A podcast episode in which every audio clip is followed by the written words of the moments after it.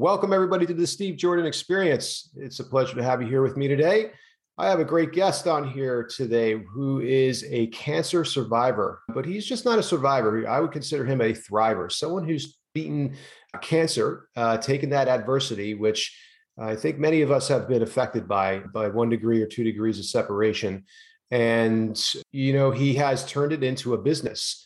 Um, he has literally helped, and he'll tell you, you know, many people fight cancer, whether it's emotionally, mentally, and or physically, and and overcome it. Um, he has a website called chrisbeatcancer.com, and uh, he's got a bunch of other products and book and great things to be able to help you and or your loved ones and or friends if they are battling cancer or uh, faced with that adversity. So, without further ado, I would like to welcome Chris Wark to the to the Steve Jordan Experience. Steve, good to be with you. Great. Well, Chris, tell us about your story. You know, it's uh, you know, cancer is no uh, fun experience. Uh, if it could be skin cancer, uh, you know, and you just got to have it removed and it never comes back. You got to have some stitches and the knife, you know, uh, cut into you, or it could be uh, even more devastating, you know. And in your case, it was quite devastating. I, I think, if I recall reading in your bio, that it had uh, a less chance of of being on the side that you're on now. So the likelihood of you fully recovering from it was less than optimal. So give us the story. Well, I was diagnosed with stage three colon cancer when I was 26, and this was December 2003. So it's been 18 years. And that's very young to have colon cancer. Yes. 26 is young, but I'm glad you mentioned that because young adult colon cancer is one of the fastest growing segments of the cancer industry. Mm. There are hmm. more young adults being diagnosed with colon cancer today than ever before. Unlike lung cancer, which the rates of lung cancer are going down every year because people aren't smoking right? More and people, more and more people are not smoking; they're quitting smoking, or they're never starting. And um, but colon cancer is the opposite; it's growing. And um, I was sort of, you know, uh, a pioneer, first wave. Mm. First wave, young adult colon cancer at 26. Uh, not really, but uh, you know, it was it was definitely happening back then too, but not as much. Does cancer um, run in your family or colon cancer to be? You know, there was no specific? There was no family history at that time. After I was diagnosed, a few years after, I had an uncle who got colon cancer. And then a few years after that, maybe five years after that, my dad was diagnosed with colon cancer. So, and I had a cousin that was diagnosed with colon cancer. So there All was family side of the family. Like, uh, let's see, both side? sides. Both sides. Both okay. sides. Yeah. So my mom's brother and and a cousin on her side, and then my dad. So that all happened after me. Before me, there wasn't any history, right? So, but what's important to to, to point out is that uh, colon cancer is one of the most common cancers. Yeah. So family history or not, uh, it's, it's very very common. Breast cancer and colon cancer are two of the most common types of cancer, and so anyway, I get I got this diagnosis. Of course, it was terrible and shocking and scary. And I was told we got to get you into surgery right away and get this thing out of you before it spreads and kills you.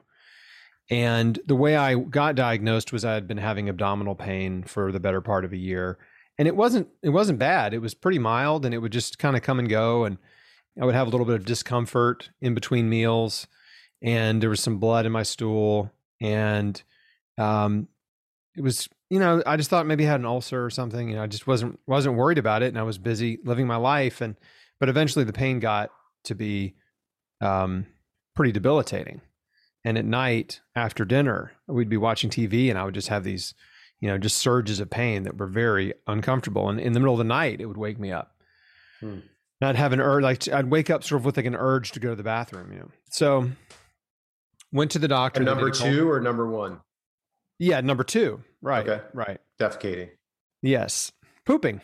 Pooping. Yes. So I, yeah, I had a colonoscopy. You know, the doctors didn't think it was colon cancer. I mean, this colonoscopy was sort of a last resort because they couldn't figure out what was wrong.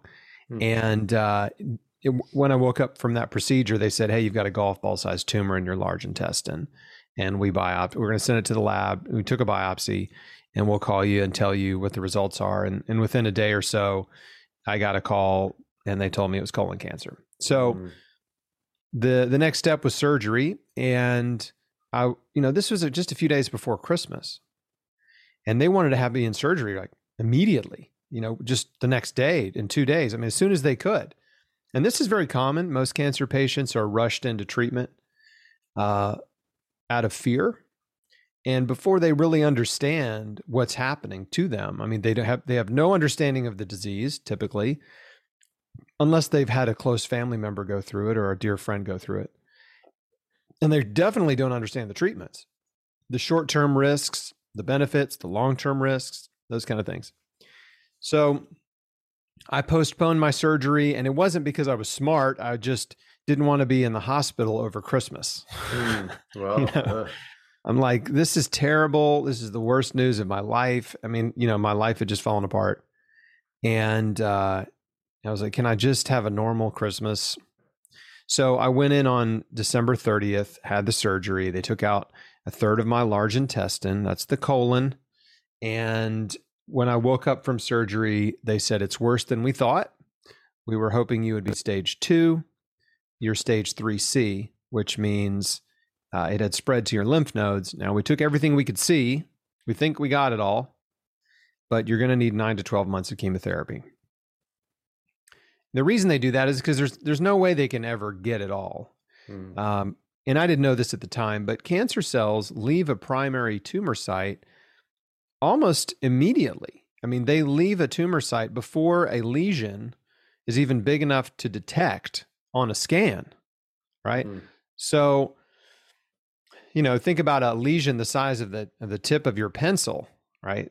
Cancer cells are already leaving that lesion and looking for new places in the body to uh, set up shop. Uh, fortunately, your immune system is designed to identify and eliminate cancer cells. That's what immune cells do. T cells, natural killer cells, their job is to identify and eliminate rogue cells, mutated cells, along with bacteria, viral infected cells, and things like that. So, um, it's thanks to our immune systems that we're not all covered with tumors. okay. Yeah. And, we have cancer in our bodies at all times. Is isn't that correct? That's a, a correct statement. It's correct. Yeah, cancer. Most people, and and you know they've never tested every human, right?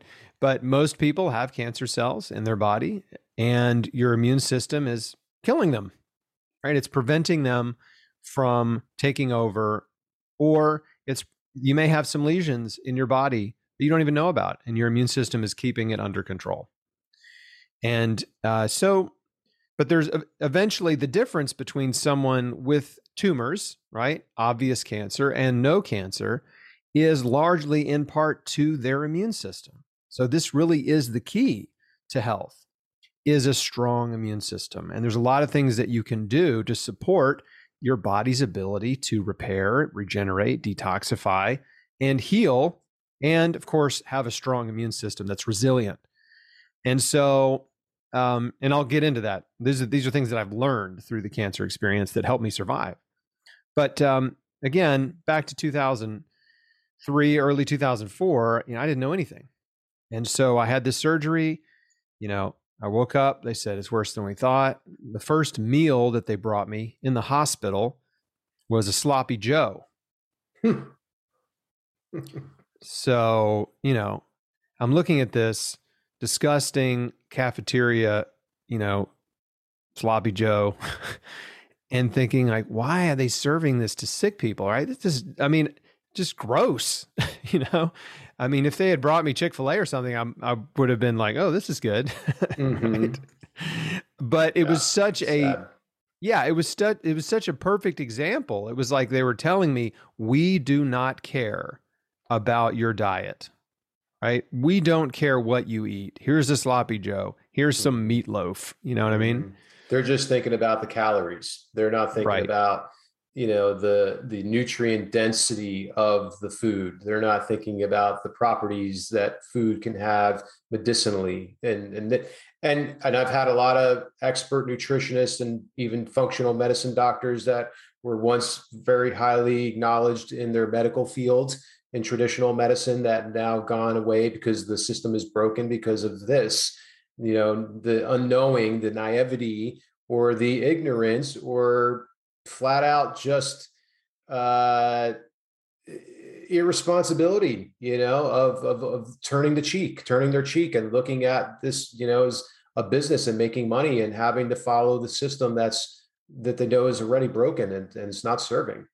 It sucks. Yeah, I think it's a mix between the, the, way the medical system operates in terms of health care. You know, they, they, don't really care about your health. They care about treating you with uh, either drugs or therapies, uh, procedures that generate a lot of profit. And so there's a mix between of ignorance and indifference, right? And so mm-hmm. doctors who are really good people, really caring people, but they're they're brainwashed in med school to believe that only drugs and surgery right? Radiation and chemotherapy, those are the only tools that are helpful.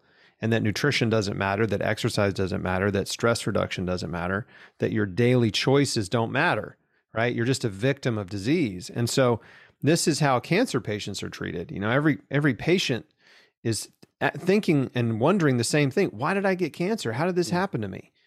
And when they ask their doctor, invariably the answer they get is, well, we don't know. Uh, it may be bad luck or it may be genetic. It's an easy, and, easy cop out. It's a cop out. And what what that kind of an answer does is it is it tells the patient in so many words, there's nothing you did to contribute to your current situation, to your disease, to your illness. Mm-hmm. And there's nothing you can do to help yourself. Yeah. It's right? No, you don't. Yeah. And they will tell them straight up no, you don't need to change your diet. No, you don't need, need to become a vegetarian or vegan. No, you don't need to get on the internet. No, you don't need to take supplements, right? You don't need to do anything. You just need to enjoy your life and make sure you show up for your next appointment. Hmm. So, uh, this, in my opinion, is is malpractice. It's negligent medical malpractice because we have there are thousands and thousands of studies published in peer reviewed medical literature on nutrition for cancer survival, on exercise for cancer survival, on the, all, the myriad of anti cancer molecules that are found in fruits and vegetables, nuts and seeds, herbs and spices. So it's not for lack of information, right? It's for lack of knowledge. That's the difference. Mm. And it's that ignorance, which is lack of knowledge, and the indifference of just like you said, it's like shrugging your shoulders and saying, well, you know, even if I told a patient to quit smoking, they would, probably wouldn't do it anyway. So why bother? Mm-hmm. And you, we just see that a lot in the medical community. Again, I'm not demonizing doctors. I have some yeah. dear friends who are doctors. They're incredible people, but you know, many of the doctors I've interviewed, and, and you as well, as you alluded to, are are the first to admit that you know they received no training whatsoever in diet and lifestyle Every medicine and prevention. Every single one of them. Yeah. Every single one of them. And so it's up to us and I'm so thankful for you and letting me share your story because we're on the same team here to to help people understand that your choices matter. You can change your life. You can dramatically reduce your odds of ever getting cancer and d- dramatically increase your odds of surviving cancer by changing your daily routine. Mm-hmm. So, I let me ask you, let me stop you there for one quick second because I, I don't want to lose this thought that I've had um, for a couple minutes. Do you believe, and there's no way of quantifying this, but based on your your understanding of the system and your experiences, that part of the reason obviously we talked about the lack of education you know just turning the other cheek um, you know money driven um, you know the drug companies have a, a, big say and stake in this. That part of it is because like surgery chemo they have an immediate effect or almost an immediate effect where the delayed onset gratification of changing a diet and lifestyle is longer is you know not necessarily there's no there's no necessarily quantitative measure. It doesn't, you know, there's you, you not it's uncertainty, right? And so with the others, there's more certainty. Not that there's any certainty in that either, but there's maybe perhaps more. And I'm not defending this the way they're doing it. I'm just trying to understand it and maybe perhaps even get our audience to think even outside of the box too of like how do we switch that if we can yeah, it's a great question. Well, I talk about uh, a lot of these things, especially the the problems with the pharmaceutical, medical, and cancer industries in my first book, which is called Chris Beat Cancer. And what you're talking about is it's very complex, uh, but I'll try to distill it down. The first thing, the first problem is that the pharmaceutical industry controls the medical industry. They really do. They control the whole thing, and they fund the the, the research. They fund the universities. They fund the education for doctors. And really, if you just follow the money, it all it all flows up to the pharmaceutical industry. That's problem number one. So there's an incredible amount, incredible amount of uh, perverse incentives in medicine uh, that um, even in the cancer industry, private practice oncologists get up to two thirds of their income from the profit off of chemotherapy drugs. Mm. Two thirds. I mean, that's wow. most of their income mm. from the profit. And it's the only segment of medicine where cancer drugs can be marked up by the doctor or the clinic and then sold directly to the patient for a profit. Like there's no other drug they can do that. You know, typically if you get a prescription from a doctor, they're going to send you to a pharmacist, right? To Walgreens and they fill the prescription and they make the money. The doctors, you know, are not selling drugs out of their office. so that's that's one problem. The other problem is humans like they they like uh they they're we're very attracted to the quick fix, right? Mm-hmm. And so the pharmaceutical medical industry has exploited this quick fix and magic bullet mentality. And I call it magic bullet medicine. And that is, oh, there's a pill for every ill, right? And so people now expect a pill to cure their problem, except the pills never cure the problem in the vast majority of cases. The pills only medicate or mitigate the symptoms of a problem. Mm-hmm. And so a person becomes a lifelong pharmaceutical customer. And usually, uh, taking one prescription leads to eventually needing another prescription and another prescription because the side effects of the first one. And so you got side effects of drugs for the side effects of drugs for the side effects of drugs. okay. so it, it's, it becomes this vicious cycle, right? And the, the patient's health just spirals downward, whether it's heart disease or diabetes or cancer, right? It's it's the same playbook for chronic disease, and um, so there's you as you said, it's a very broken system. The good news is is that most of these chronic diseases, most chronic diseases, can be prevented and healed if a person is willing to change their life. And even in cancer, there are a lot of people, a lot of patients that are not willing to change. I'm I'm no one's judge, right? If someone doesn't want to change their life, I'm okay with that, right? But don't expect to get better if you're not willing to change your life. And if you if you take just a little bit of time to research what's causing cancer, you will see there are factors in your life that probably were contributing to developing cancer over time. And I can mm-hmm. talk about those in a minute, but yeah, I'd love to, I'd love for you to share that. I was just going to interrupt you and ask you, but don't forget that point. I'd love yes, we will factors. definitely hit that point. But just to, to close the loop on this, the question, uh, we, we're in a unique time in history. And I think there's a silver lining to everything that's happened in the last two years. And that is that thousands, tens of thousands, maybe hundreds of thousands, maybe even millions, I hope so, of people have now realized for the first time that our healthcare system, the, our government health agencies, and the pharmaceutical industry are all in bed together. And they are all operating really to serve the best interest of the pharmaceutical companies and their stakeholders and they're not operating in the best interests of you, right?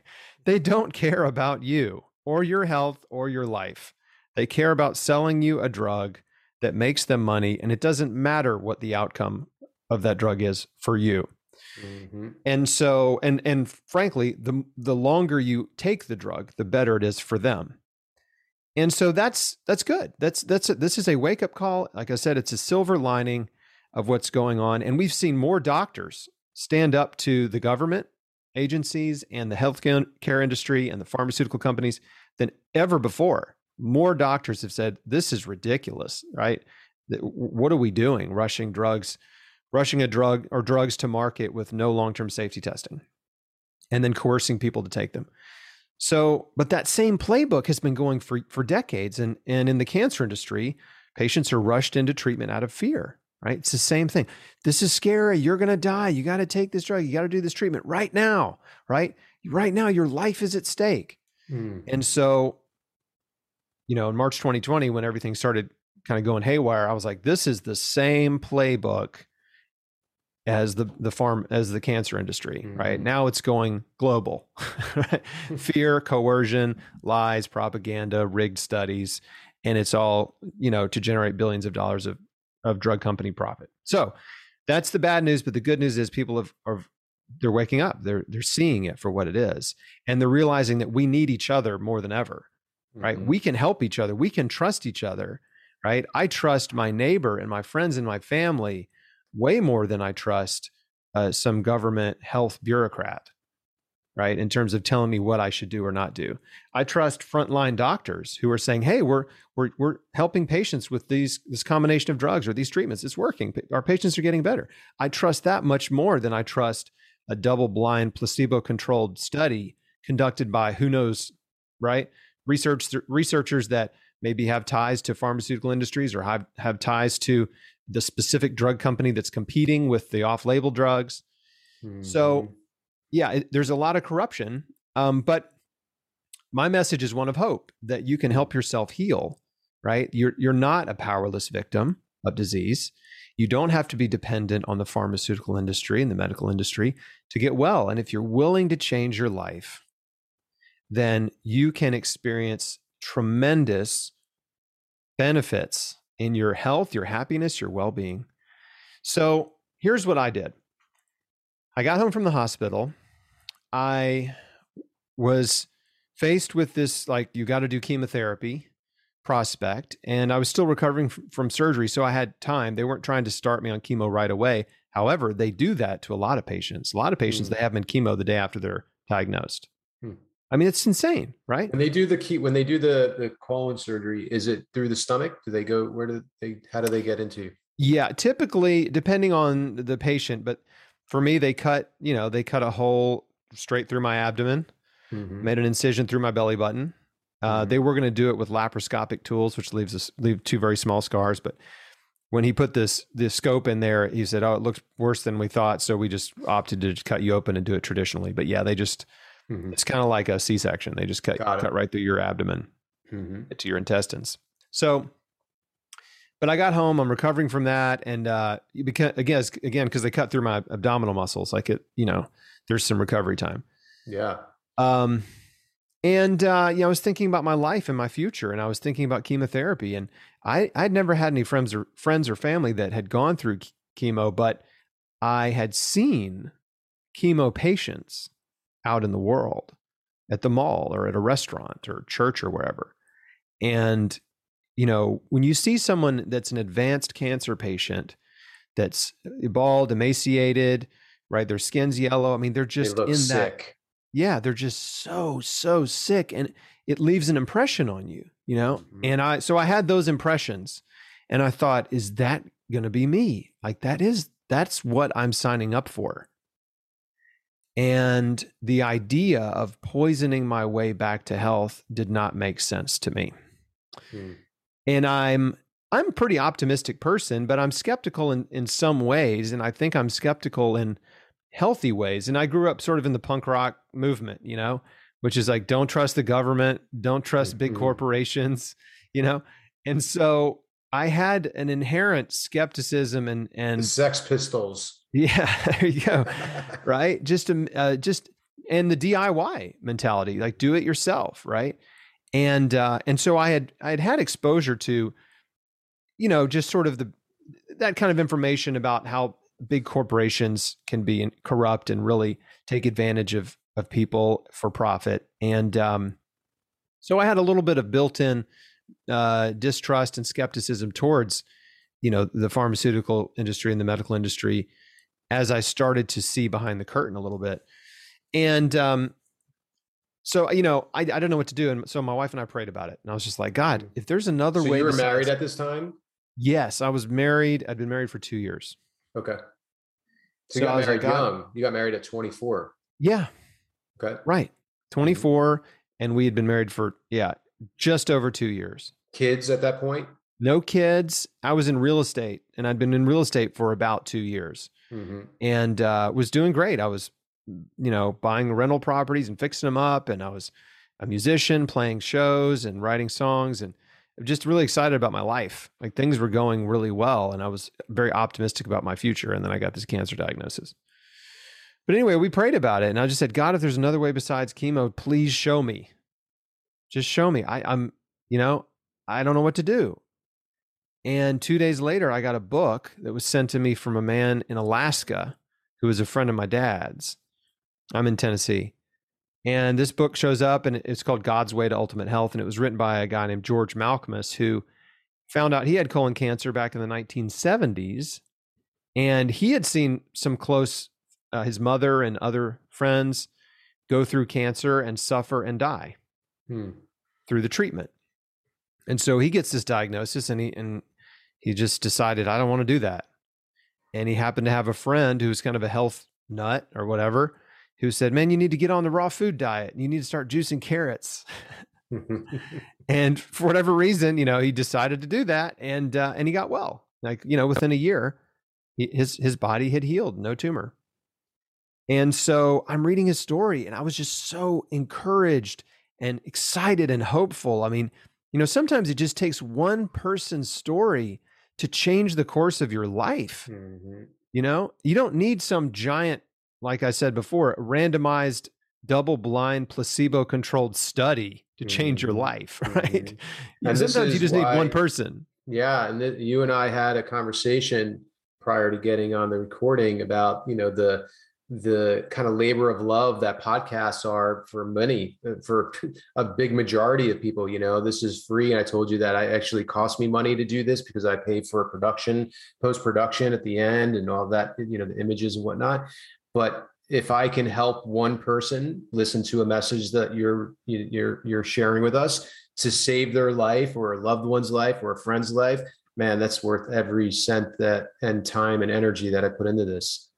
And of course, you're helping way more than one. Yeah, sure. It's just the nature of the internet so amazing. I mean, it's just information can spread so quickly, and you know, and and you never know who's listening. And, and yeah. so, um, so I yeah, I was I was excited about this guy's story and I thought, well, if he healed colon cancer, maybe I can heal it, right? He survived, maybe I can survive and I should probably do what he did.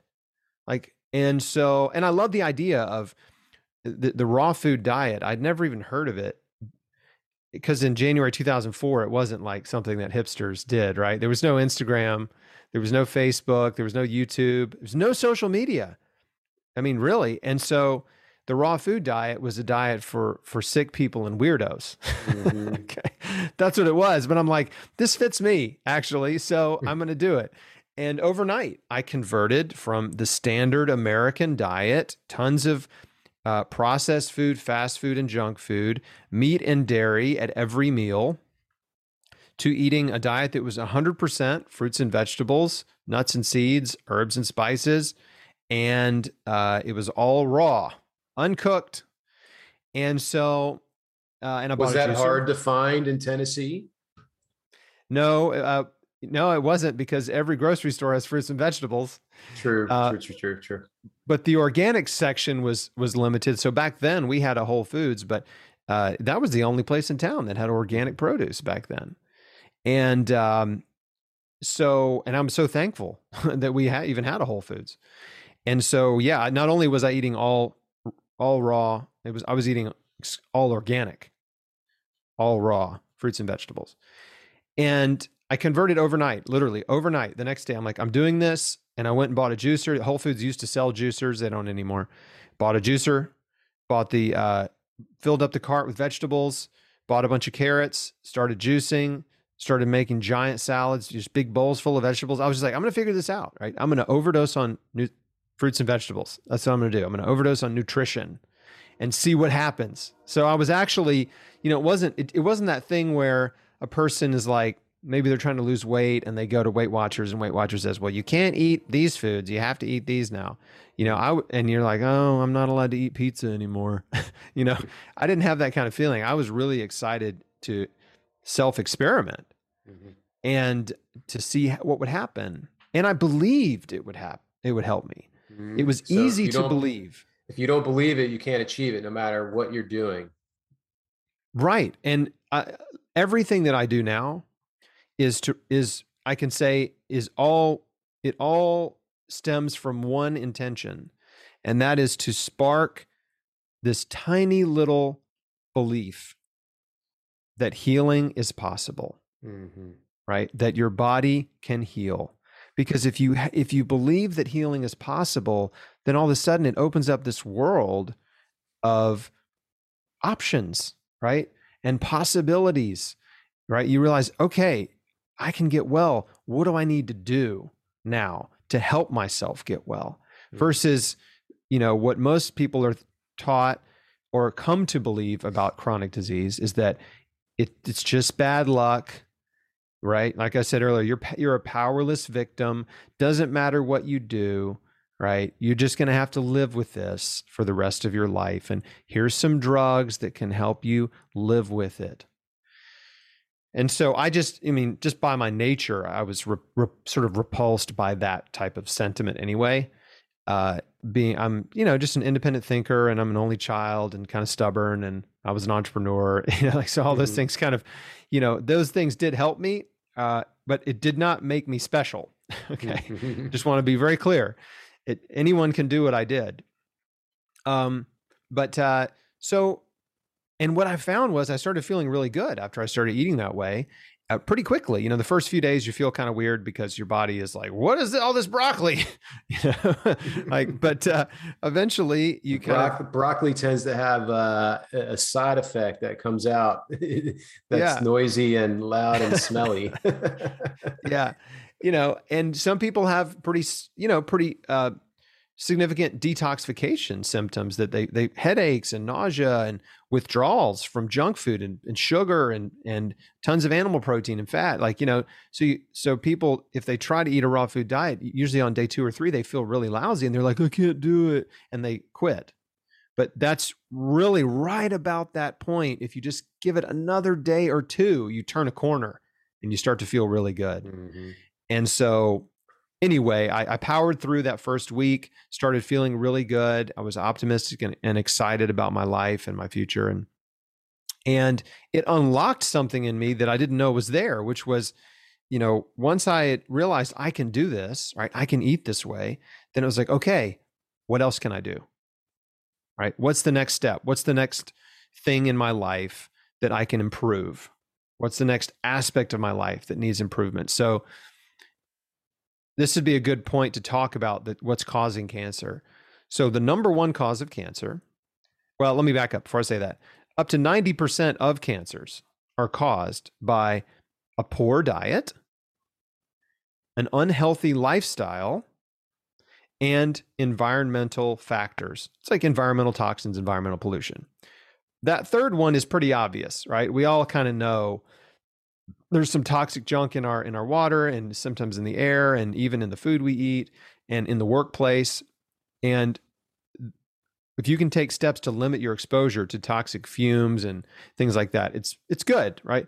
But a poor diet the diet that's driving cancer is the american diet. It's the western diet. It's tons of meat and dairy tons of processed food tons of fast food junk food okay? It's too much.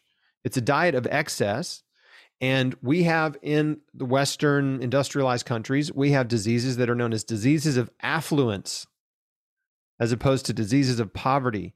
Mm. And the diseases of affluence are cancer, heart disease, diabetes, MS, autoimmune, right? These are diseases of affluence. So, uh, I, and if you look around the world, there are cultures that have much lower rates of cancer, way lower way lower. And if you look at the way they eat, they eat a diet that is predominantly plants, right? Very little animal food. Not they're not pure vegan necessarily, but very little animal food, very little processed food, lots of plant food. Whether it's rice, beans, corn, potatoes, fruits and vegetables, nuts and seeds, herbs and spices, whole grains, right? They're just eating food from the earth. And it's mostly unprocessed. And that's that's a huge component of health right there. That's one piece of the puzzle. The next piece is the lifestyle factors. So smoking is the number one cause of cancer. It's the number one cause, not just lung cancer, but other cancers too. Hmm. And I said earlier, smoking rates are going down and, and overall cancer rates are going down just because of the reduction in smoking. It's had that much of a profound impact. And that's good. We want to continue that trend, right? Less people smoking, less people. I mean, just, I, I hope, uh, I, I wish, I wish our government would be more aggressive about this because if they really care, you know, Biden announced this cancer moonshot and all this money to research cancer drugs. It's, it's basically just a, a, a bunch of money for the drug companies who don't even need the money because they make billions of dollars every year and they have enough to do their own research. Okay. That's the same with the cancer charities. They just raise all this money and give it to the drug companies, and the drug companies just get free money, right? They don't have to use their own money to research. So that that whole thing's a scam. But the point is, if if the government really cared about reducing cancer, they the first thing they should do is is launch an aggressive anti-smoking campaign, tax tax cigarettes and tobacco out of business Hmm. make them so expensive that people are like, I just can't afford this anymore. I quit. right? Mhm. Like they've already done it some. I mean, but you know, if you made cigarettes 20 bucks a pack, man, you would drop smoking fast and cancer rates would plummet. Yep. Like So- like gas right now. People, Yeah. yeah, look, at the price of gas. Nobody wants yeah, to drive. People know what to drive. Nobody wants to travel. People are like, wow, I've got a Tesla. And people are like, man, I wish I had that now. And I'm like, yep. Right. It's pretty sweet. Yeah. Yeah. So, okay. So, smoking, that's a big one. But here's the kicker the number two cause of cancer, the second leading cause, is obesity. And no hmm. one is talking about this. It's not, this is not my harebrained theory. It's, it's validated by the, the NIH, by the World Health Organization, all the major bodies of cancer research are in agreement. Smoking's number one, obesity's number two. But no one likes to talk about obesity because they don't want to be accused of fat shaming. They don't want to be accused of being insensitive. And uh, this isn't about being mean. It's just about telling people the truth and empowering them, right? When you tell someone the truth, you empower them, and then they can use that information to actually help themselves. So, the reason that being overweight and obese contributes to cancer is because when you're overweight, it's a burden on your body, right? Your body is a series of interconnected systems, right? You got your nervous system, your immune system, your uh, cardiovascular system, your mus- musculoskeletal system, right? So all these systems are working together. And when you are carrying excess body fat, it's a burden on all the systems. Now, specifically, what's happening is fat cells are producing hormones like estrogen, which fuels cancer growth. They're also producing anti-inflam I mean inflammatory molecules in the body that promote inflammation. Uh, excess fat is clogging up your arteries, reducing blood flow, uh, and your immune cells absorb fatty acids and they become bloated and slow and sluggish. Hmm. This has been demonstrated in the lab that immune cells in an obese environment are also obese. So think about that. If your immune system is your army to fight off cancer and viruses and bacteria, what kind of army do you want? Do you want an army of young, healthy, strong, fast soldiers or an army of slow, sluggish, overweight soldiers? So Like that. there's a direct it's it, it's multiple uh, it's sort of multiple causes at once right uh, obesity promotes inflammation and immunosuppression. And that is the environment in which cancer cells thrive. Hmm high inflammation and low immune function. So uh, the good news is when you lose weight your immune system gets better. Your immune system works better. And look, if we're talking about that thing that's going around, the pandemic, who were the people that were at the most risk of getting severe disease and death? One of those factors, besides age, was obesity.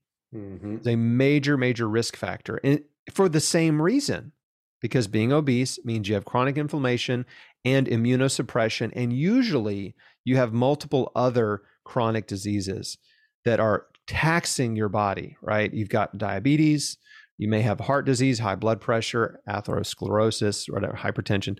So, um, uh, some autoimmune issues. So, again, uh, a lot of those folks were in very, very, very poor health, in very bad shape, and extremely vulnerable with weak immunity because of their diet and lifestyle mm. choices mm. over many decades of their life.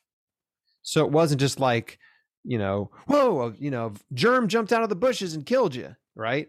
It was a lifelong, s- systematic uh, regression of health that led a person to to a point of severe vulnerability mm. to an infection. So, yeah, and it, you know, again, we just have to we really have to tell the truth about uh, things like this. And there, there's a lot of half truths, right? A half truth is a lie. The whole truth is all the facts, all the information, right? So, coming back to cancer, your diet and your lifestyle choices. The other lifestyle factor is not exercising, right? When you exercise, not only do you burn calories and promote weight loss, right? And help yourself maintain or get to a healthy weight, you're also flipping switches in your body that are anti cancer. There are anti cancer genes that are activated by exercise. Exercise increases detoxification. Exercise boosts your feel good chemicals in your brain, right? So it's an antidepressant exercise is one of the most underrated things you can do for yourself. Chris, and, can you uh, can you identify what exercise is because it means a lot to a lot of different people. Some might think I have to go do a CrossFit class and HIIT training or Peloton and spinning. Can you identify what that looks like? Yeah, thanks. Uh, great, great question. Exercise at the they did a study. This is my, one of my favorite studies. They did a study on breast cancer patients and they found that the women who exercised, who who walked an average of 30 minutes a day, and who ate an average of five servings of fruits and vegetables per day, had a 50% decreased risk of recurrence after nine years. Hmm. Nine years. That's amazing, right? Five servings of fruits and vegetables per day and walking, just brisk walking, like deliberate walking for exercise, cut their risk in half. So, yeah, exercise is just movement. It's mm. deliberate movement of your body. And working is doesn't really count. Right? Like, well, I, am on my feet all day at work. It, it doesn't really count. There's there is a different response in your body we are exercising for recreation right or for health versus just the movement that you're doing doing doing work day hours so yeah the minimum exercise is just is just brisk walking and then the maximum is anything else you want to do right it could be hmm. crossfit it could be you know we we try not to encourage like marathon and ultra marathon training. It's a little bit counterproductive when someone has cancer, right? It's yeah. it's too much, like or bodybuilding.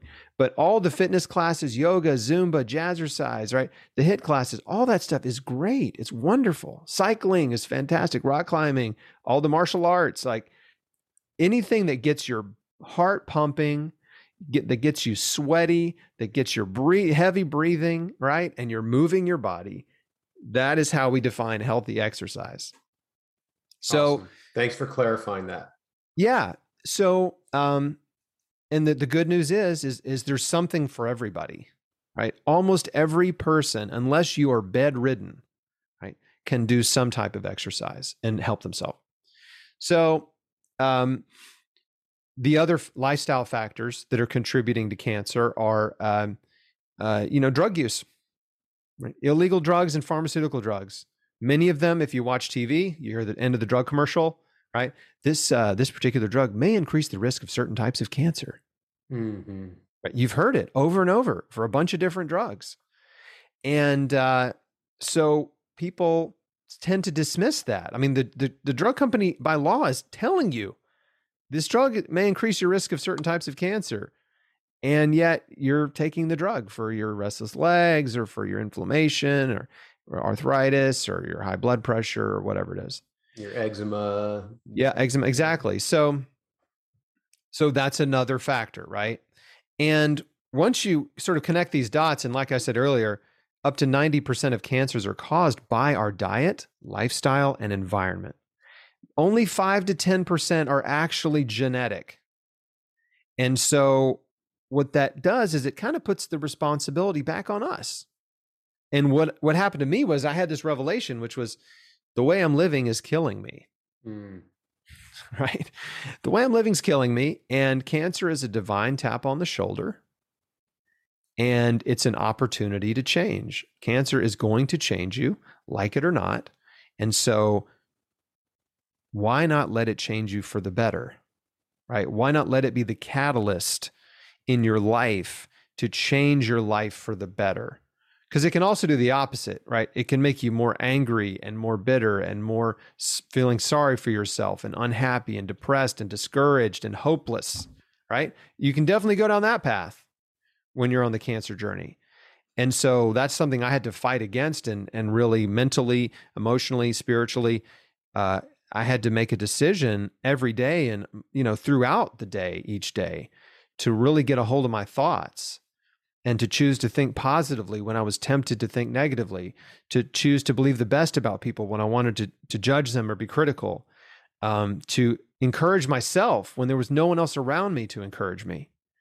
Um, and to stay on the healthy path, right? To to like exercise some self-discipline, to to eat fruits and vegetables when maybe I was craving a, you know, donuts and pizza or whatever. So I had what I call the beat cancer mindset, and I've seen it over and over and over because I've met and interviewed countless people like me who've survived and thrived through advanced cancer diagnoses and gotten their health back. And we all did the same things. We all mm-hmm. believed that healing was possible. We all were willing to change our life. We all sort of took full responsibility for our situation. We all, you know, sort of made a decision to let go of anger and bitterness and resentments and negativity and and to embrace joy and gratitude and hope, right? Just just you know, faith is always a huge part, I think, in the cancer journey. And it was huge for it was huge for me. Like I was mm. dependent on God every day because I was, you know, I didn't have a roadmap. I didn't even have I had very little support at all. So it was like hacking my way through the jungle alone, you know. and so my faith got really strong.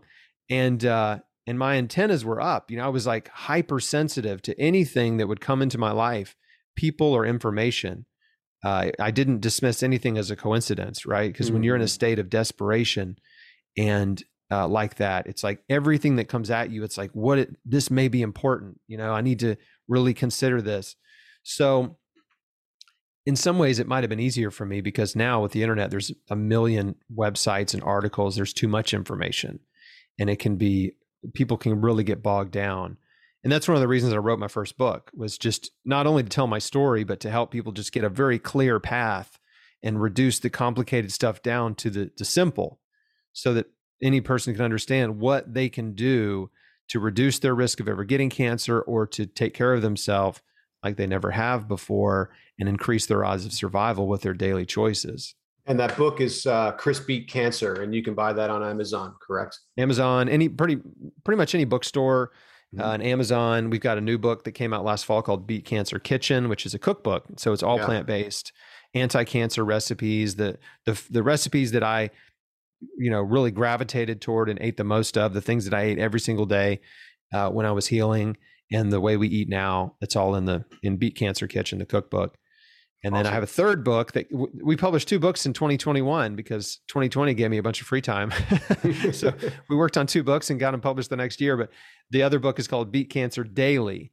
And that's just a, it's a, sort of like a daily reader or a daily mm-hmm. devotional. It's, it's like a companion to my first book. And the, the, the impetus behind that book was that, you know, a person can read my book and learn a lot and get started changing their life and create a plan to help themselves. Um, but, you know, life is a daily journey and healing is a daily journey. And we need constant encouragement and constant inspiration and uh, reminders, right? And practical information and steps to take. And so that book is 365 pages. It's one page per day, just to remind that person of the of the most important things, you know, each day, so they don't get distracted and don't get knocked off off track, or so they can get back on track if they get knocked off. I mean, like one of the entries in that book is um, point your ship toward healthy island. Hmm. And what that means is, you know, like, you know, this is a journey, right? Your the destination is healthy island if you're sick. And so you you have to think, okay, I can't get there tomorrow, but I've got to point my ship in that direction today and keep it pointed there tomorrow and the day after. And you know what? Life throws you curveballs and you know, there may be a storm, there may be wind, there may be waves, you may, may get knocked off course a little bit, but you can right the ship, right? You can get right back on course and point your ship toward healthy island. So, you know, again, that's just an example of this this the way to think about the process. It, there's no Mm-hmm. quick fix. There's no magic bullet. There's no miracle motion, lotion or potion, right? Or Amazonian herb, right? Healing cancer requires massive action. It requires radical life change. Anyone can do what I did, Hmm. um, but most people won't. Most people won't because, as humans, uh, we just don't like to change.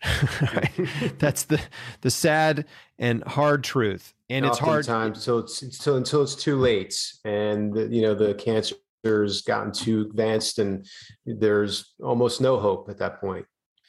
What I like to Might tell this- people is, it's only too late when you're dead. Yeah. Okay.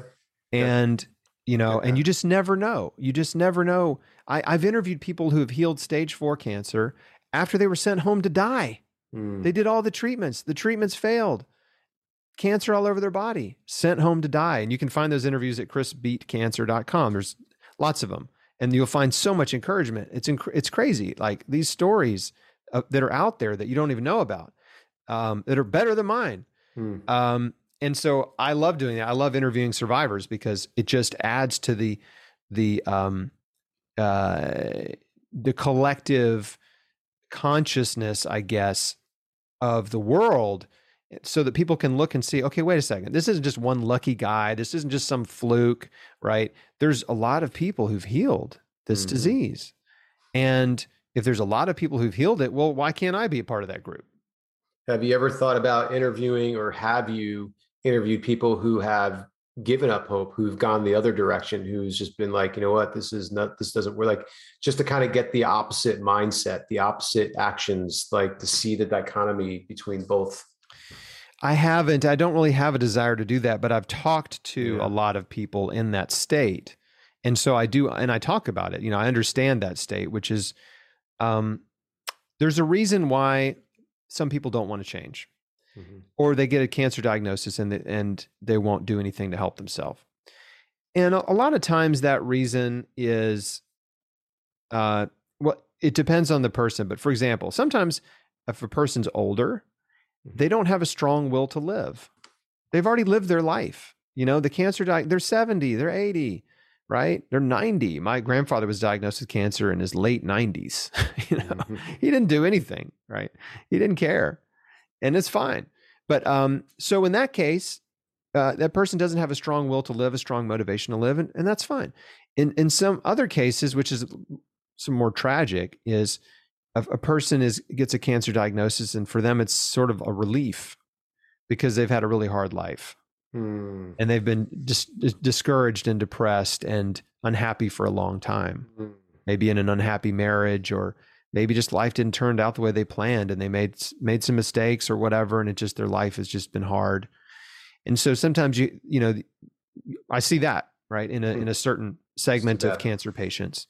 And then others i'd say the vast majority are patients who they've got a strong will to live and and they they have that sort of do whatever it takes mentality but they're led to believe that do whatever it takes means give me all the chemo you got Mhm. right i'll do the surgery the chemo the radiation right The- you know and and they suffer through these brutal treatments for months and months sometimes years and it just wears them down Hmm. and they just become tired of suffering right? Mhm. and they lose their will to live over time and they Mhm. lose their hope Hmm. because they have been brutalized i mean by the cancer industry by treatments and so yeah there's there's a that's very common And then sometimes there's there's there's folks that are just, you know, they just put all their faith, hope, and trust in doctors and in the cancer industry and in the drug companies.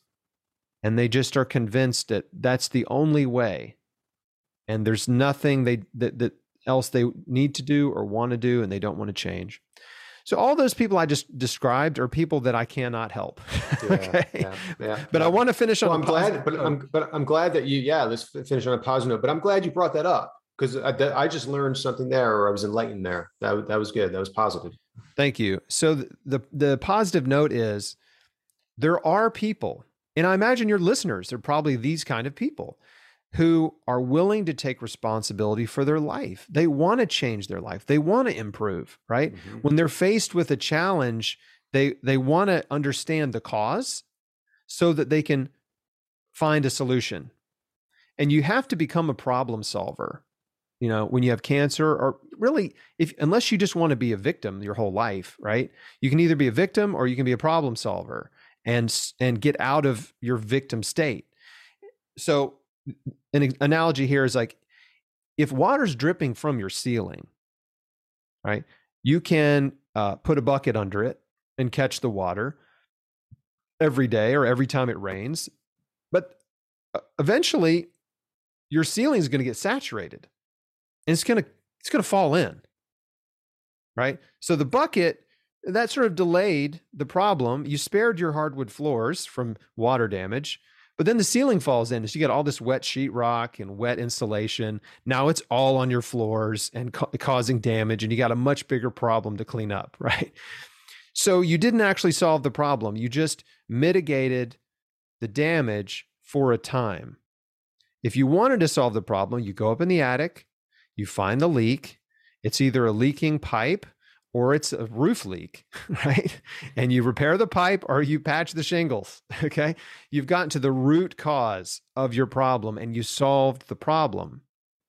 So, the people that have that mentality and that mindset, uh, and it's a small percentage of cancer patients. I wish it was a larger one, um, but it's a small percentage. Those are the people that I'm here to serve. Like, those are the people who understand my message immediately right? It's this is the message for them. They're like, I get it. This is how I am. This is how I think. I want to solve this problem. I want to understand what caused it. I want to ide- identify every potential cause of cancer in my life. Mm-hmm. And I want to remove those things from my life and replace them with health promoters, mm-hmm. right? So it, it's doable. It can be done. And uh, this is what I spend my time doing really is just talking about the causes of cancer, and the things you can do to help yourself prevent and heal. And then also, you know, helping people understand the perils and pitfalls of, of the medical industry and the pharmaceutical mm-hmm. industry and the cancer industry. I mean, th- there's certainly helpful things that they can provide. Uh, in, eh, but generally, um, if you put all your faith, hope, and trust that you do in that industry, you do so at your peril. Hmm. And I want to circle back to one thing you said, really, like way in the beginning of our conversation is you know surgery radiation and chemotherapy you talked about that sort of immediacy right? People want that immediate benefit and it's true there's an immediate benefit to cutting a tumor out right? To chemo to uh, radiation. But it's a short-term solution to a long-term problem and that's the paradox mm-hmm. the paradox of chemo for example is that uh, you can poison cancer cells and shrink a tumor and kill cancer cells with chemotherapy drugs. But uh, usually you're not killing the cancer stem cells. And those are the instigators of the, of the problem. Mm-hmm. And the stem cells are not destroyed by chemo, even though the tumor may shrink 90, 99%. The stem cells that are left become more aggressive as a result of chemotherapy. Mm. They learn how to survive, they adapt, they evolve. And during the chemo process, you've also caused collateral damage to the patient's body, head to toe. Mm-hmm. Brain damage, liver damage, lung damage, damage to their cardiovascular system, damage to their immune system, damage to their digestive system, damage to their nervous system. And the most important damage is the immune system damage. So now, when they finish that round of chemotherapy and they ring the bell, I'm all done with my chemo then they have a wrecked immune system and highly aggressive cancer stem cells. And that is a recipe for disaster because those as soon as the chemo stops those cancer stem cells start dividing again and they start spreading throughout the body and their immunity is wiped out mm-hmm. and this is why you just hear the same story over and over right a person gets a diagnosis they do the surgery they do the chemo they do the radiation everything's cool for a few months and then they get their uh, you know follow-up scan and they've got spots in their liver or their lungs or their bone marrow or their brain right it's like, what? Oh, it's spread. I've got new spots in my brain. I've got new spots. How did it spread? Why is it all over the place? Hmm. I just told you why, right? Because the short term solution caused more damage long term. Mm-hmm. And that's, again, that is the, the terrible paradox of most cancer treatments is mm. everybody's so in such a big hurry to kill the cancer, to cut it off, right? To burn it, whatever, poison it they're not thinking about how do we actually build this person's body up, right? How do we increase their immune system? How do we increase their nutrition, right? How do we serve them and, and, and nourish their body and enable their body to heal? The cancer industry is st- just now figuring out that immunotherapy, right, which is is harnessing a patient's immune system to kill cancer. They're just figuring out how to, you know, concoct drugs that are sort of doing this for a small number of cancers in a small number of patients. But they're on the right track. At least mm-hmm. they're, you know, focused on the immune system now. But this is this has been known for hundreds of years. Right?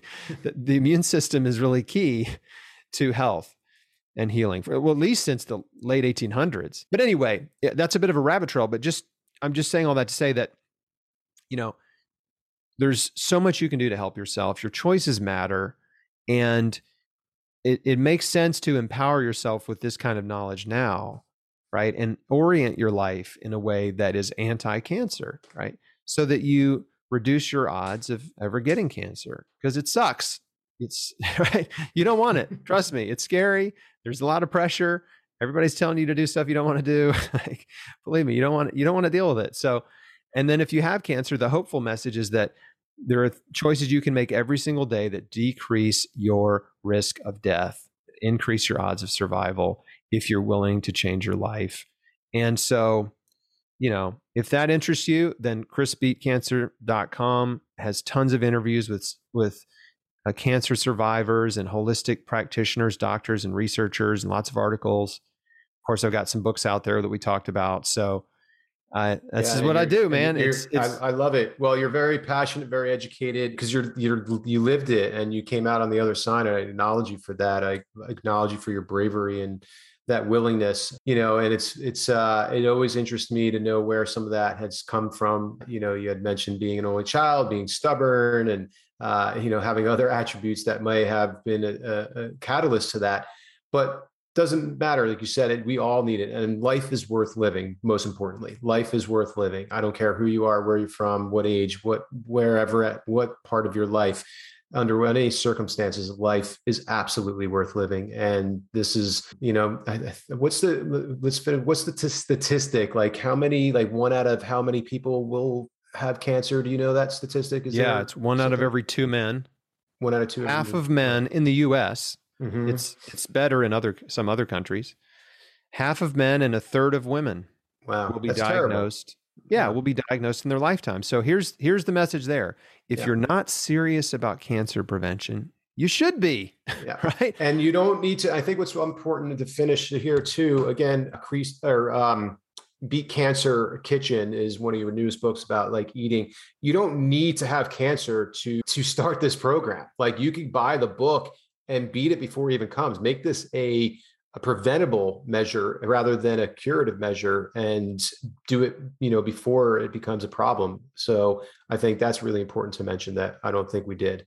Thank you. Beat cancer kitchen it's all plant-based delicious recipes that you know and it's a full color cookbook beautiful photographs. I'm telling you if you get this book if you get it from amazon and you don't and you don't love any of these recipes hey just return it Amazon yeah. will give you a refund. Okay. yeah. That's a money I, back guarantee. If you're not thrilled with any of my books, just send them back to Amazon and get your money back. that's, that's, that's great. I appreciate you, Chris. And I appreciate you being on the show. I appreciate you sharing your story.